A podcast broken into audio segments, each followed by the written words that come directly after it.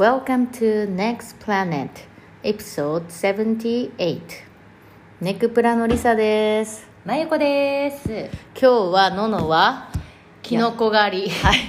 あのめっちゃ綺麗な滝が送られてきたね。写真と超新鮮なキノコ撮ってる2週間連続で週末で山にこもってたよね。最高じゃない？やばない？キノコ買ってたすんごい量のキノコ。そう。これでもさどうやったら毒キノコと毒キノコじゃないの分かるんだろうね。ジェレット全部わかるって言ってたよ言ってたよね。あ旦那さん。勉強したっつってたよね。うん。ねなんかでもさ四季折々に合わせて、生物や植物と一緒に生きてるって感じするね。めっちゃいい。なんかシンガポールはそれなかなかできへんよな。全然できんよ。今日ももう体感温度45度のシンガポールから。プール入ってましたもんねさっきまで。はい今子供たちはプール入って私たちは水着のまま。はい収録しております。はい今度で。はい。で今日は？うん。今日はねうん。すっごい、うん。すっごいお手紙いただいて、もうなんかああもう分かる。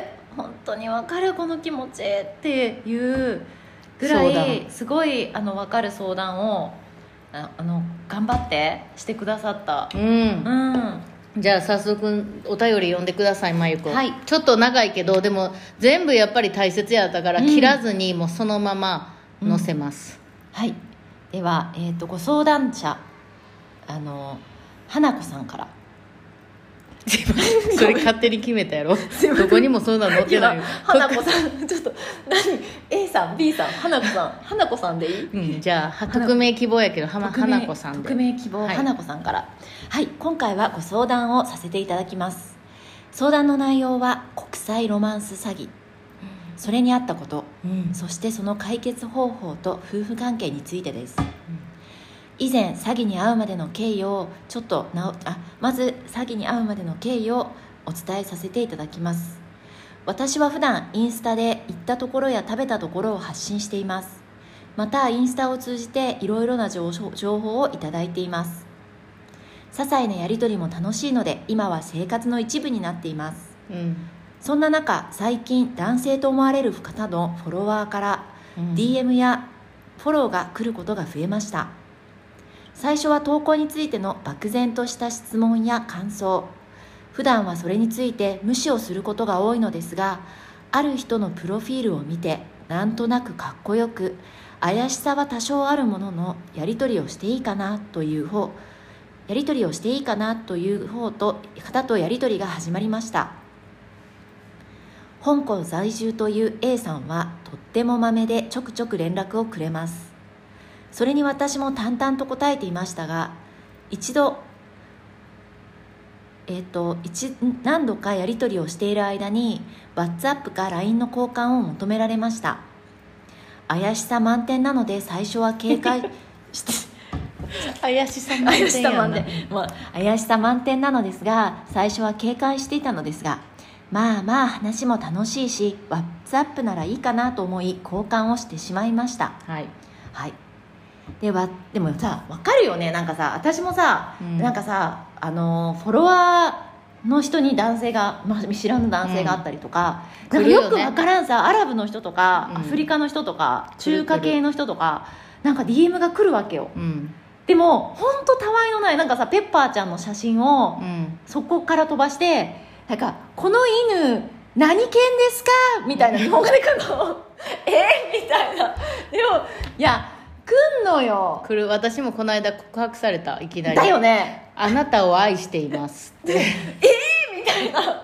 まあでもあるある。それあるよそれでねはい。でまあまあまああるよね。でそれでしかもイケメンだったらさちょっとなんかうんやっちゃうやっちゃう。えって思っちゃうよね、うん、でまあそれで WhatsApp にやりやり取りが移行してからは朝昼晩しょっちゅう連絡をくれます何してる？ご飯食べた？えー今暇とかやり取りは中国語であったり日本語であったり私も翻訳アプリを駆使して中国語で返信しました。もうここまで来ると私も連絡をしてくれることが嬉しくなっていてまるで恋愛未満のやり取りのように楽しんでいました。恋人未満のやり取りのように楽しんでいました。私にとって久しぶりのキュンキュンモードでした。やり取りでは A の仕事の話や買い物の話投資の話私は普段の生活の話や夫の関係のことを話していました。同時に私の写真を送ってほしいと言われてすぐに消しはしましたがお出かけ中の写真を1枚送ってしまいました。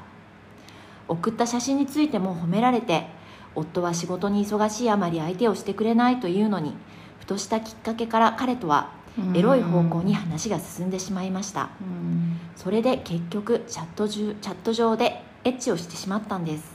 うんああやっちゃった。と翌日後悔をしたんですがそれ以降も頻繁に連絡をくれてずっとエロトーク。要求もエスカレートをしていきました。これはもうやばい。止められない。とキュンキュンモードは止められずチャットは続いてしまいました。チャット上のエッチは結局2回。でもこれ以上続けても進展はないなと思った頃エッチ以外の氷を作ろうと A がやっている投資をしないかと持ちかけられました。うん。投資はしたことないし金銭が発生するのはまさに怪しさ満点。と頭では分かっていたんですが、うん。金額は5万円ということでそのくらいなら捨てても仕方がないと考えてしまい投資の話に乗ることにしました。結局2日間に分けて投資は行われ利益を得て私の口座に6000円増えた状態で振り込みされました、ああ帰ってきたんや。うん、翌日また投資を持ちかけられました。うん。すると今度は30万円を要求されます。利益は3万5千円出ると言われました。でもさすがに30万はやばいと考えて理由をつけて断りました。要求金額が増えた時点でようやく私は詐欺を疑い始めました検索してみると国際ロマンス詐欺というのが最近流行っていると。事例を見ると投資の内容は違えど共通点ばかり。初めから分かってたけど実際詐欺だと分かるとショックを感じました。もはやもはや恥ずかしながら A に恋をしていた自分がいました。うん。高額な投資の要求を答えられないものでもう A からも連絡は来ることがないだろうと思いそのことも伝えましたが連絡はし続けるという A ただ連絡をくれる頻度言葉の内容はかなりあっさりとしたトーンダウンをしました。詐欺と分かった以上これ以上連絡を取り続けることはできないと思っていますがしてしまった行為や送って送ってしまった写真について今後どのようにされるのか不安な状態です。そうやんな。うん。また結局詐欺ではあっても A に対してキュンキュンした自分がいたのも事実フェードアウトをどのようにすればいいのか悩んでいます。一方現実の生活上では夫とはもはや同居人の状態になって早10年。うん。今や寝る時も別室。そういうこともあって不必要かもしれないけれど人肌に触れたいと感じる日が多くあります。うん。SNS で起こった性的な出来事は不定とも言えるのでしょうか？うん。女性として私の気持ちってどう主人に伝えたらいいんだろうか？そうとも考えるようになりました。これまでは夫は淡白だし仕事一筋だからと諦めていた。もうおばさんだしと自分も思っていました。もしうん。A との関係が今後終わっても他から来る DM に返信を始めたら私はまたハマってしまうのかな。それっていいこと？悪いこと？そんな風に考えています。ネクプラリサさんのインスタでは女性の性の話やセルフプレジャーについても話題にされていて私の悩みについても何かアドバイスをいただけると嬉しいです。ということでした。あまずは本当にありがとうございます。この依頼者さんうん。こんなちゃんと赤裸々にさうん。私たちにシェアしてしかもネクプラで話してくださいって。でもなんかさ本当、うん。本当ありがとうございます。国際恋愛詐欺あの国際ロマン詐欺。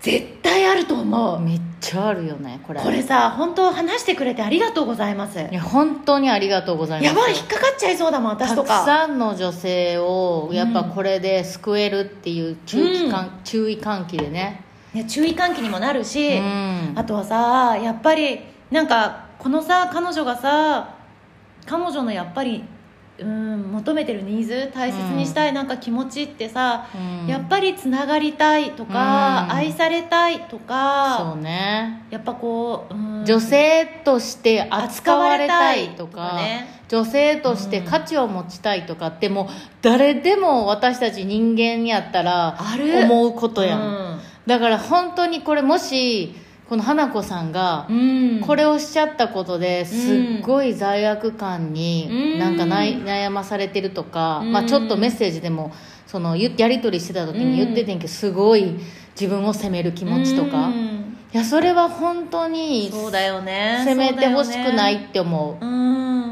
わかる、みんなか。明日は我が身っていうか明日はさ我が身だよ本当になんかちょっとした好きで多分だ言ってるやん花子さんもさこれ、うん。普通やったらいかんっていう。そう言ってたよね。普通だったらなんか別に無視しちゃってるんだけそどなんかふと見好きっててあるね。もう人生はもう好きの好きだらけのハプニングでいろんなことが起きるからさ、そう。でもポジティブに考えるとキュンキュンできたっていうのはさ、なんかそうやな。さすもちがポジティブや。もちろんもちろん。だってさとりあえず被害はなかったわけだよ。そうね。もちろん。ね。っていうか逆に6000円増えて帰ってきたオ ーマゴーシュみたいな。よくでも止めれたね。いや本当自制心ねすごいね。でだからそこはやっぱり花子さんはしっかりしてたんだよ、ね。だけどよここでさ花子さんも言ってるじゃん自分で、なんかキュンキュンモードでしたって、でここの自分の経験からやっぱり人肌が恋しいって感じるとか、うん。自分もやっぱり女性的な愛されたいとか、うん欲求が見えてきたわけじゃん。自分のこう大切なニーズみたいなのが、うんうんうんなんかそれに気づけたのはすごい良かったっていうかさそうね。そうね。このことがあったから気づけたギフトじゃん。そうね。だからキュンキュンもできたしプラス、そのその自分あとさ旦那さんにも、うん。話そうかなと思いましたって書いてへん、うんここに。女性としての私の気持ちってどう主人に伝えたらいいのだろうともう考えるようになりましたってこうやっぱりもうずーっとさこれ10年ぐらい旦那さんとはさそうだよ寝る時も別室でもう多分家庭内別居みたいになってたところ。こう、やっぱさ10年間の歳月もちろん最初はさひょっとしたことからなんかエッチしなくなったりとか、こう話せなくなってったりとかしても、うん。でもそれがやっぱ10年間溜まってくると結構厚い壁になるわけじゃん。いやもう多分どっから始めていいか分かんないじゃない？いよね。そう。だからもう見て見ないふりみたいな感じで、うん。日常生活でもう見てしまったらしんどいから蓋するっていう状況やったんと思うねんけど、この事件が起きて、うん。やっぱこの臭い蓋を開けないといけないのかなって考えるきっかけになったってだけでもだよほんま真由子の言う通りポジティブなことはあったはず、うん。これで。いやだからさこういう痛みとかなんか恥とかすごいうん自分で感じることによってうん。の気づき、うん。でもそうじゃなかった。らもしかしたらずっとさ蓋閉めたままだったかもしれないけどそここでね蓋を開けれる勇気をもらったって思ったらうねでもちょっと怖いよね。やっぱね。これさ私調べてん国際ロマン詐欺って、私初めてその言葉自体はうん。初めて聞いたから、うん。ちょっとググってみたら、うん。なんだって？すごいいっぱいあんで。マジで？で特にどんなんなん？日本人の女性のこれ,、うん。これって国際グループでも国際インターナショナルクライムっていう、うん。もう世界なんか世界の組織で一旦となってやってるやつやねんて、うん。だからもう裏の人は香港人って言ってるけどこれはもしかしたらアフリカの人かもしれんしっていういろんなやなってて、うん。でもその中でもやっぱ日本人の女性がターゲットなりやす一い番なりやすいマジで？これなんでやと思う？えなんでなん？絶対理由あるやん。絶対あると思う。な多分私が思うのは、うん。やっぱりそれが好きやと思うねんけど、うん。やっぱ好きができる時ってうん。やっぱ自分が何かに満たされてなかったり、うんハッピーじゃないやん時やんか、うん。やっぱりそのパートナーシップがうまくいっていないっていうのが多分一番こういうのうにん影響引されるっかかかってしまう好きが出るうん一つの原因じゃないかなと思うの、うん。パートナーシップ大切パートナーシッップだからなんていうのかな。このもう冷え切った関係。そしてうんどっからこう再生し始めたらいいかも。想像もつかないからもうさ、これが多分ここを狙ってくんねんやつらは。マジでうまいよな。この日本人のさロンリーなねこれ世界中でそう世界中の女性ターゲットしてるけど日本アジア人の女性特に日本人の女性っていうの出てたで。どっかの記事で。でか。最近ヤフーニュースで見たけど、うん。えっと、兵庫県やったっけ？日本の60歳の女性が、うん。なんと2000万つぎ込んでこの国際ロマンス詐欺で。あったん？2000万。そして逮捕されてカメルーンの男性が。オーマイゴーシュで一部の組織の人がそれをその紐づる？で芋づるで捕まったらしいけど、うん。でもまだまだそんなさ全部は捕まってカない。メルーンだったの？うん。っていうか2000万やで。すごいね。その老後の貯めてたやつとか。いやだって孫のために使おうってもしかしたら思ってたかもしれんしさ全部つぎ込んでってでもなんか漫画悲しいよな。うん。でもその人もさ本当に。なんかこう寂しい孤独な分からんけどな。うん。人生にポッてそのキュンキュンとか、ん。ああ女性として私生きる価値あるみたいなさ、うん。なんか思ったんやろうな。うん。そうだよね。だからやっぱり私たちこれをこの花子さんのうん経験をうん生かしてね。生かしたいやんせっかくやから、うんうん。だからまずはやっぱり隙が出ないように、うん。自分を満たす。あ自分のそう自分の身を満たす自分のパートナーシップを、うん。やっぱり冷え切ってても向き合うっていうことが大切なんじゃないかな、めっちゃ大切だと思う。だからちょっとしたコミュニケーションから始めていくとか、もう多分さ「おはよう」とかもさ言ってんのかな。なんか「今日の今日一日どうやった?」とかさ、うん。もうそんなんももうなんかそうだよね。言わへん夫婦どう？OK じゃあちょっとシミュレーションしてみようか。どういう感じでやってる朝？朝？チェット。うち、うん。うちは宅うちは「おはよう」から絶対始まる「おはよう」おはようリサ。みたいおなはよう。いやそんなそんなそんな爽やかちゃうで。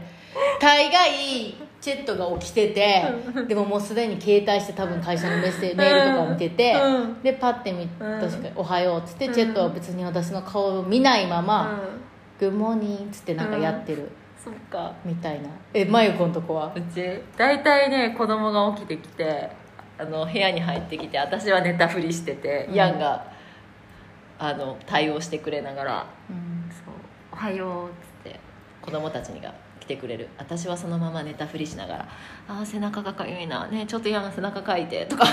そういうでもちょっと背中かいてもさ多分言えないそういう締め冷え切ってたら多分絶対言えないと思うよ。だからまさにさキャッキャキャッキャやんキャッキャキャッキャ。キャッキャッキャキャッキャ。ちいさんとさあの、バーのとこでさ言ってたキャッキャキャッキャがなんてないねん。絶対じゃあキャッキャキャッキャをちょっとしてみる。でもそれをするのも勇気がいるってことだよね。そうそうそうそうだからおんぶ抱っことか冗談にも言えないっていう感じだからもう本当に目を見て挨拶するとかな、まあ、その自分の夫婦は自分しか分からんと思うからそうね。あうちたちって冷え切ってんのかな？なんかちょっとコメディを家の中に入れてみるとか冷え切ってるからなんかこどういうのなんかお尻フリフリフラダンスみたいな。う そそこまでせんでええけどなんだろうね。どんななんだろうなんかちょっとこうあの漫才みたいな。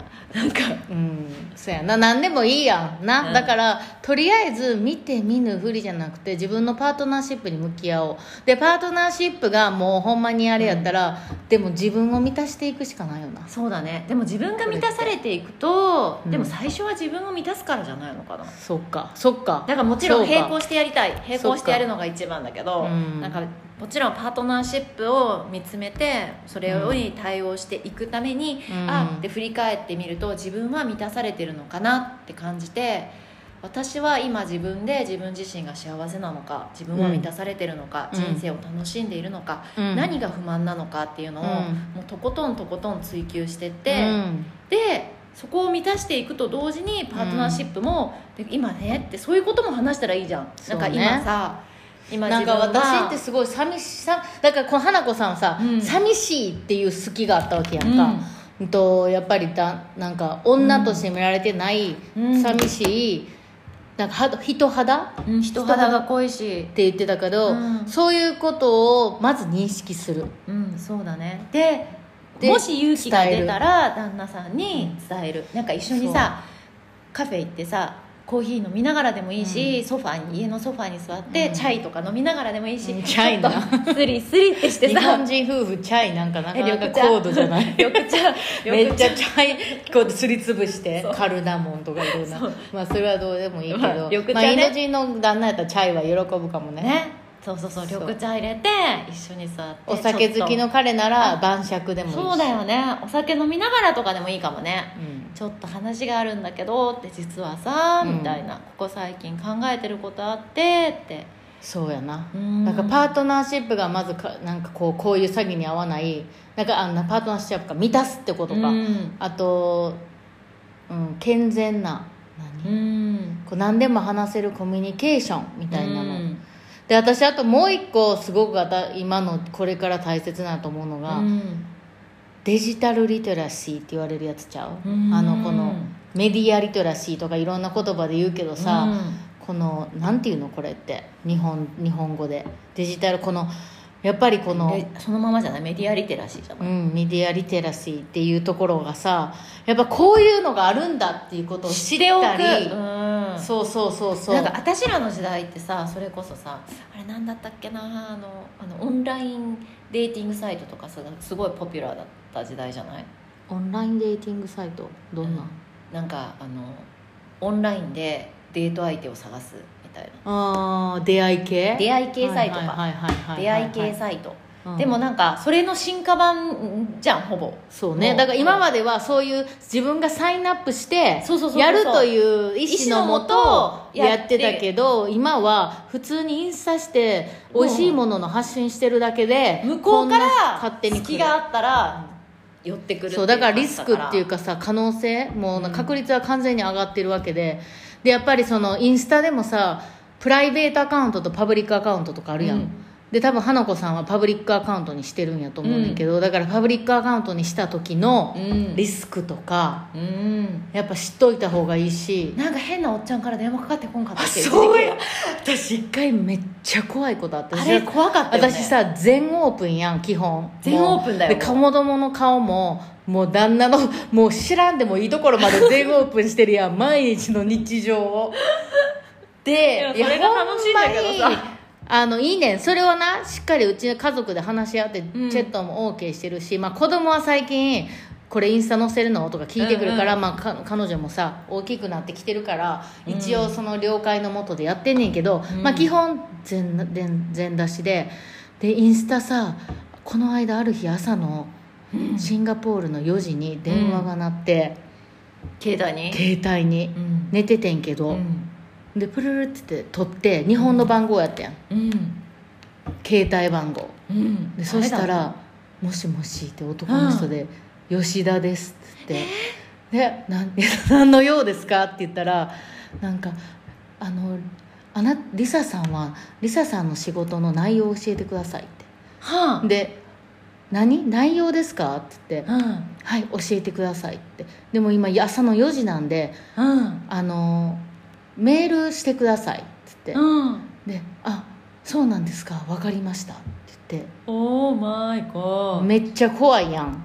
ちゃ怖い。でなんで電話番号知ってんのってなって、もうめっちゃビビってそのもうそっから寝れんくなって、うん。見たらなんと私自分の電話番号をインスタ公開してたやん。はなんかコールボタンみたいななんかあるやん。プロフィールにさ、うん。選べんねん。メッセージするとか E メール。E そうそうこの E メールの隣がコールやったやん。オーマイゴーシュ I didn't know で慌てて消して。だってでも今はさだってさこのさメッセージ、うん。メッセージのとこからもさ私うん。これ、ティラミスと電話したんだけど、うんこうこれで電話できるじゃん。あできるできるできる。だからまあだから電話番号なくても普通に電話かかってくる。えたまにビデオコールとかもあるもんな。なんか変な男の人とか知らん知らん。あるよ。あんの、ある。たまにな。でももうすぐブロックするけどだからやっぱりそういう意味もでふ私もめっちゃこの花子さんのうん。やつでなんかウェイクアップコールじゃないけど、私も。もう一回いや本当にもうリスクの海の中に私たちは、まあ私は泳いでるんやなみたいなことを気づいたし、うん。うんありがとうございましたって感じよ。うん。本当にそうだね。だから子供の顔見せないとかプライベートなことは言わいないとかでもそれってすごいさ LINE なんかなんていうの？仕事で使ってる人もいるし、なんなんか難しいよな。だからちゃんと家族で話し合った方がいいと思うし私ももう一回ほんま話そうと思ったし、うんでもチェットのおもろ話はもうこれは絶対に私には シェアしたいやつやかめっちゃおもろいから。それよろしくねって言ってるけど。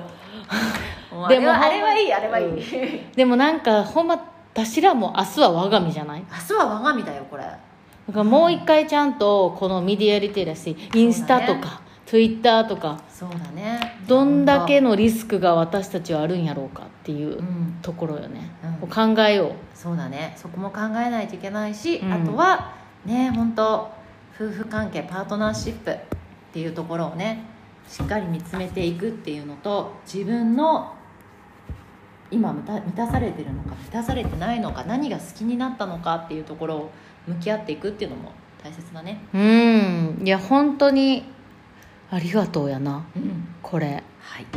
という感じで今回はお便りをいただきました、はい。ありがとうございます。